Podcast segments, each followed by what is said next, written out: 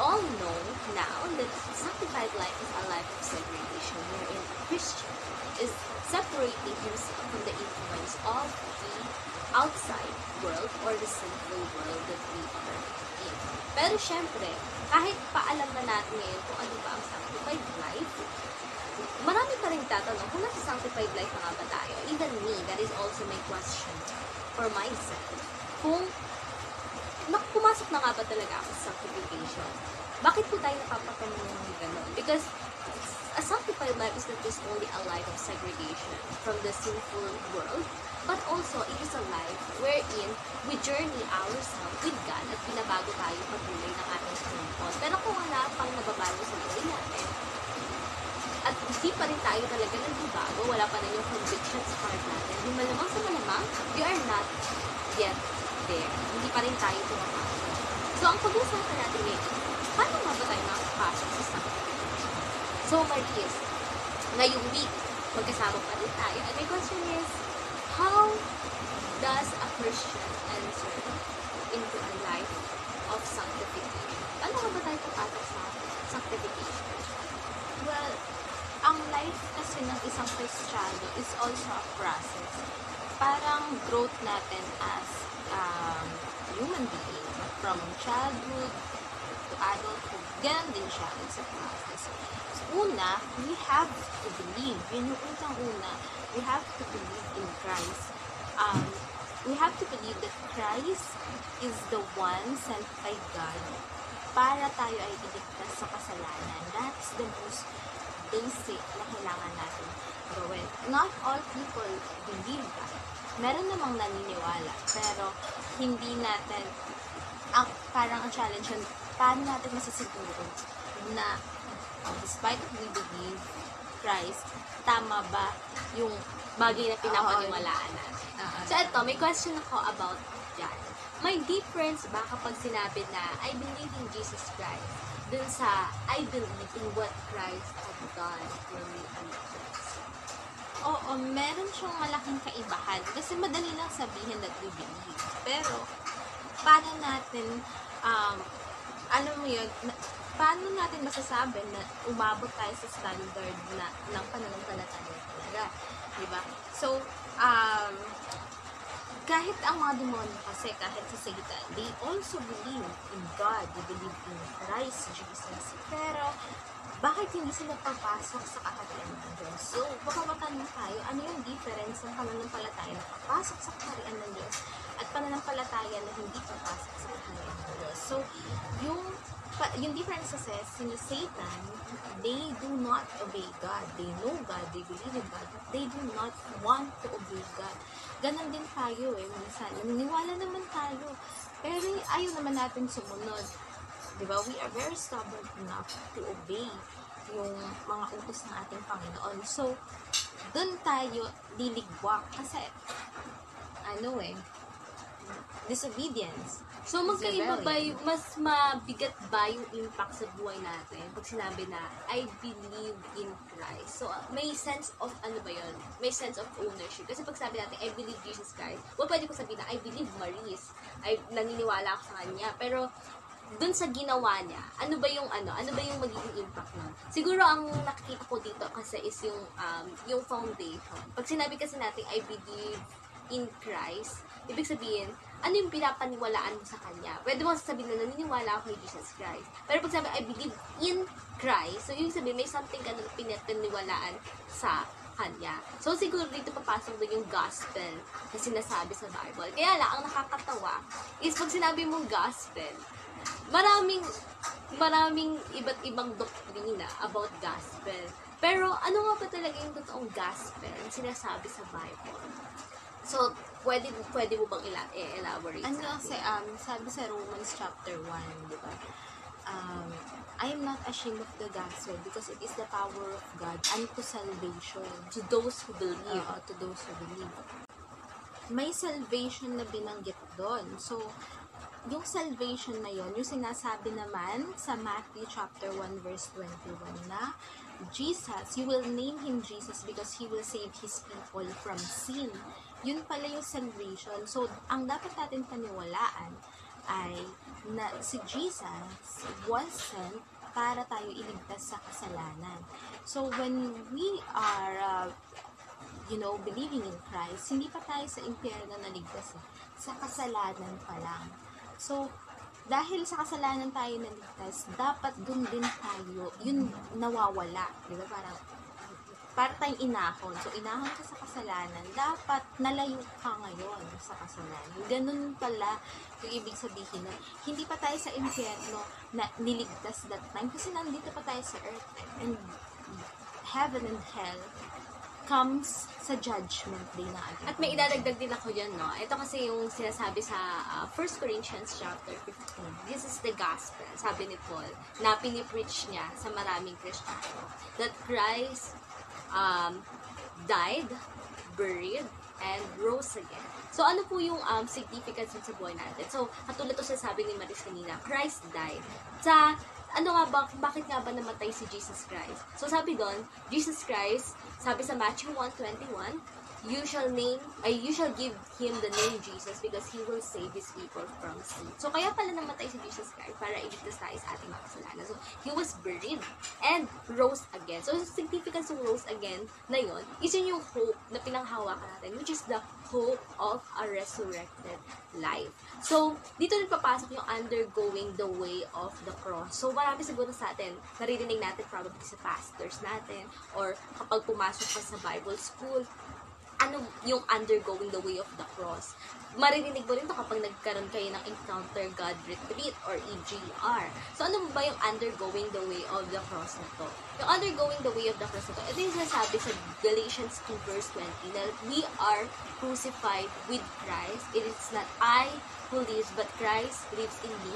The life I live in the body, I live by faith through the Son of God who loves me and gave Himself for me. So, ano ba yung ibig sabihin nito nung, nung being crucified with Christ? Well, kasi, dahil nga niligtas tayo ni Jesus Christ sa ating mga kasalanan, the moment na ma-realize natin yung gravity nung kasalanan, the moment na ma-realize natin yung gravity ng kasalanan natin, kung saan tayo iniligtas ng Lord, syempre, makakompel tayo nun into repentance sa pagsisisi. So, dito papasok yung ikalawang process ng salvation, which is repentance. Kasi believing and repenting is actually uh, partnered together. Hindi mo pwedeng gawin ng isang bagay na wala yung isa. If you believe in Christ, makukompel ka na magsisi. Bakit po? Kasi if if we read um, if we read John chapter 8, mag- makikita po natin doon, sasabi ni Jesus that you shall know the truth and the truth will set you free. Ano po yung katotohanan na to na magpapalaya sa atin? Sabi din ni Jesus sa same chapter, sabi niya dito, whosoever commits sin is a slave of sin. So, ibig sabihin, yung bawat tao na gumagawa ng kasalanan, ibig sabihin, alipin po pala tayo ng kasalanan. So, that truth alone will give us liberation from sin. So, marami sa atin nagsasabi na, hindi naman ako nagkakasala eh. Bakit ba sinasabi sa Bible na nagkakasala ako? Well, one great sin na hindi natin napapansin, katulad nga ng pagkakasala ni Adam and Eve, is actually um, obeying our own will instead of the will of God. So, dun pa lang sa bagay na yon madalas pumapal yan ng isang tao. So, ibig sabihin, nagkakasala tayo. And you know, what Jesus had done dun sa gospel book, especially sa book of John, particularly in John 4, ang una niyo pong ginagawa sa atin is ganito. If we will go reading John 4, mak- mababasa po natin doon kung paano kinausap ni Jesus yung isang Samaritano na woman. This Samaritan woman is actually an adulterous uh, woman. Marami siyang asawa. Pero sabi ni Jesus doon, um, nung kinonfront niya yung babae, sabi niya, oo, tama, wala kang asawa. So, as the story goes, habang, um, as, as they continue on um, conversing together, sabi nitong babae, at the end of the day, sabi niya, Come see a man who told me everything that I ever did. Could this be the Messiah? So that statement alone shows na ang unang gagawin ng Jesus the moment that we encounter God in our life is this.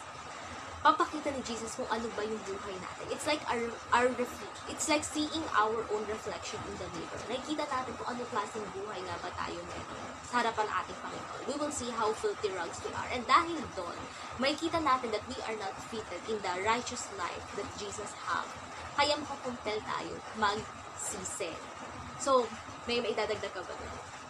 ayun, um, kung totoo tayong naniwala, hmm, it's impossible na hindi tayo dumating sa pagsisisi. Yun talaga yung fruit of, ano, um, believe with in God. Yung kailangan, pag hindi tayo na-compel na magsisi, then maybe hindi talaga tayo totoong naniniwala. Tsaka ito, di ba? Ano nga ba yung pinapaniwalaan natin kay Jesus? Katulad nga ng pinag-usapan natin kanina, we believe that Jesus died for our sins first and foremost. That is the first truth that we have to believe. And dahil niligtas tayo Jesus sa pagkakasala, nakita natin yung gravity ng kasalanan na meron tayo sa buhay natin. So dahil nililigtas ka, na, niligtas ka doon ni Jesus, actually, mag, mag, magpapatuloy ka pa ba sa pagkakasala? Yun kasi yung question doon eh niligtas ka niya doon, babalik ka pa sa, babalik ka ba sa ganung buhay? So, if God saved us or if Jesus saved us from sin and we we are still continuing on sinning, then yun lang yun lamang po yung nagpapatunay na hindi pa talaga tayo ligtas. Kasi kung patuloy pa natin ginagawa yung bagay kung saan tayo niligtas, ibig sabihin hindi pa tayo ligtas. Kaya po, part of believing, actually, the fruit of believing is repenting. Ayun. Tama, ganun siya. So, paano nga ba masasabi, Madis, na nakapagsisi tayo? Yun kasi malaking question. Pwede kasi we, ito ka, pangkaraniwang um, culture sa church that um, sinab, sinasabi ng mga Kristiyano na we already repent kapag sinabi natin yung sinner's prayer. Pero yun ba talaga yung fruit ng repentance? Actually, it's not what people see in you eh. Hindi yun yung fruit of repentance. Kasi pwede mo i-fake. Ang totoong fruit of repentance, yung ikaw sa sarili mo, nag nagdi-decision ka na wag nang gawin, wag nang ulitin. Yung mga, alam mong, natututunan mo na, ay, kasalanan ko na to, kasalanan ko na to. So, dapat unti-unti, un, parang nagkakaroon ka ngayon ng decision sa sarili mo na, ay, kasalanan pala to hindi ko na to gagawin. You battle. You, ganun dapat siya. Nagkakaroon ka ng desisyon. Sabi sa Daniel chapter 1, Daniel made up his mind. One verse, uh, I forgot, one verse 10 yata siya. Um, Daniel made up his mind not to sin, not to make himself not to make himself dirty because of what is being served from the king's um, banquet. So, ganun siya. You have to make up your mind. Kasi, Also, kung babasahin natin yung um, 1 Thessalonians uh, chapter 1 verse 9, sabi nun, um, ito yung true, true uh, actually perfect definition of repentance. It's turning away um, from sin to serve the one true and living God. So, ibig sabihin, it is a 180 degree turning away from sin. So, Maris, paano mo i-elaborate yun? Yung 180 degree turning away from sin. ano, um, pag sabi mo kasing 180 degree, para kang tumalikod eh. Tumalikod ka talaga. Completely. So, alam mo, ayun, hindi naman kasi ganun kadali talaga na bitawan yung kasalanan. Pero, pag sinabi mong tinalikuran mo yun, um, bukod sa nagdi-decide ka, para mawala siya sa sistema mo, kailangan may ipapalit ka. May ipapalit ka dun sa mga bagay na inaalis mo. Para, para, kumbaga, um, yung attention mo madadivert. Madadivert siya sa ibang bagay. So, ito yung ano, yung pinag-usapan natin last week, na kung sinasabi nga sa Bible, sa Romans 12 verse 1, na do not conform any longer to the pattern of this world, but be ye transformed by the renewing of your mind, that ye may prove what is that good and acceptable and perfect will of God. Ito yung, ang ipapalit natin doon, pag tinanggal natin yung do not conform any longer sa pattern ng mundo, ang papalit natin doon is yung Romans 8.29 na sinasabi doon is, For those whom He foreknew, foreknew, He also predestined to be conformed to the image of His Son, that He might become the firstborn among many brothers. So, ito yung will ng Lord. Ito yung sinasabi sa Romans 12 verse 1 na renewing ng mind natin. Instead of conforming to the world, magbabago, mag, parang ano siya, mag-shift yung direction ng pag-iisip natin. Instead, we will now pursue the will of God, which is yung will of God, in-explain niya sa Romans 8.29, to be conformed sa image ng anak ng ating Panginoon. Sino ba yon? This is no other than Jesus Christ. Parang ganito lang yan eh. Halimbawa, if you realize na spending time with the internet, dun ka nakakapulot ng mga ano, kasalanan, pornography, o kaya um, iba't ibang kasalanan. So, yun ngayon yung babawasan mo. Unti-unti mo siyang babawasan. Ano ipapalit mo doon?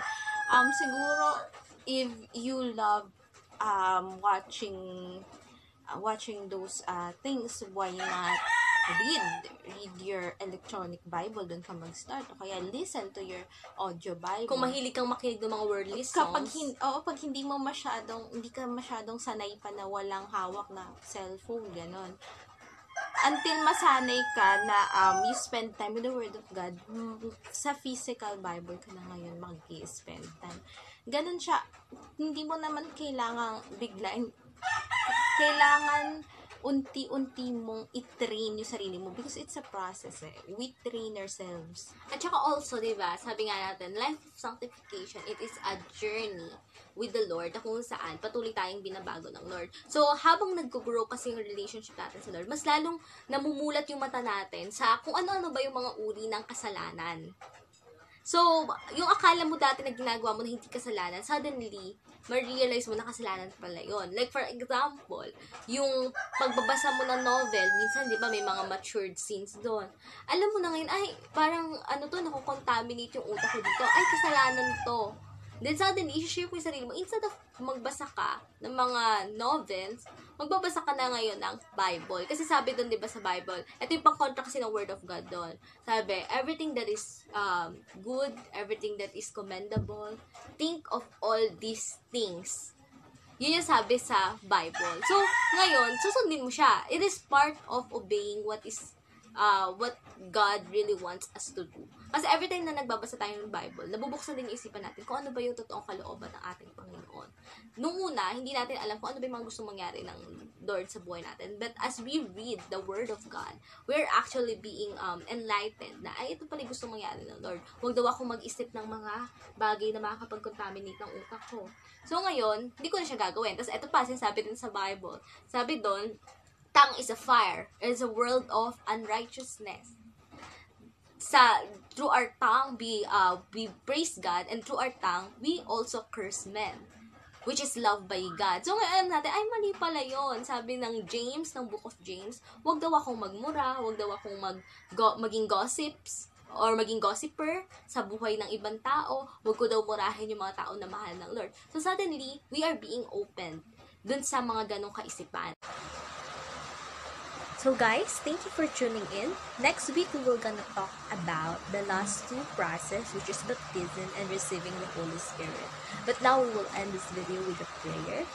Thank you, Jesus. Uh, maraming maraming salamat, Panginoon, uh, sa pagbibigay sa amin, Panginoon, na pagkakataon to use this platform to share your word, Father God. Let, uh, let your word speak to our mind, to our heart, at nawa po, Panginoon, yung bawat salita mo, Panginoon, maging um, maging uh, seed of faith, Panginoon, sa buhay po namin.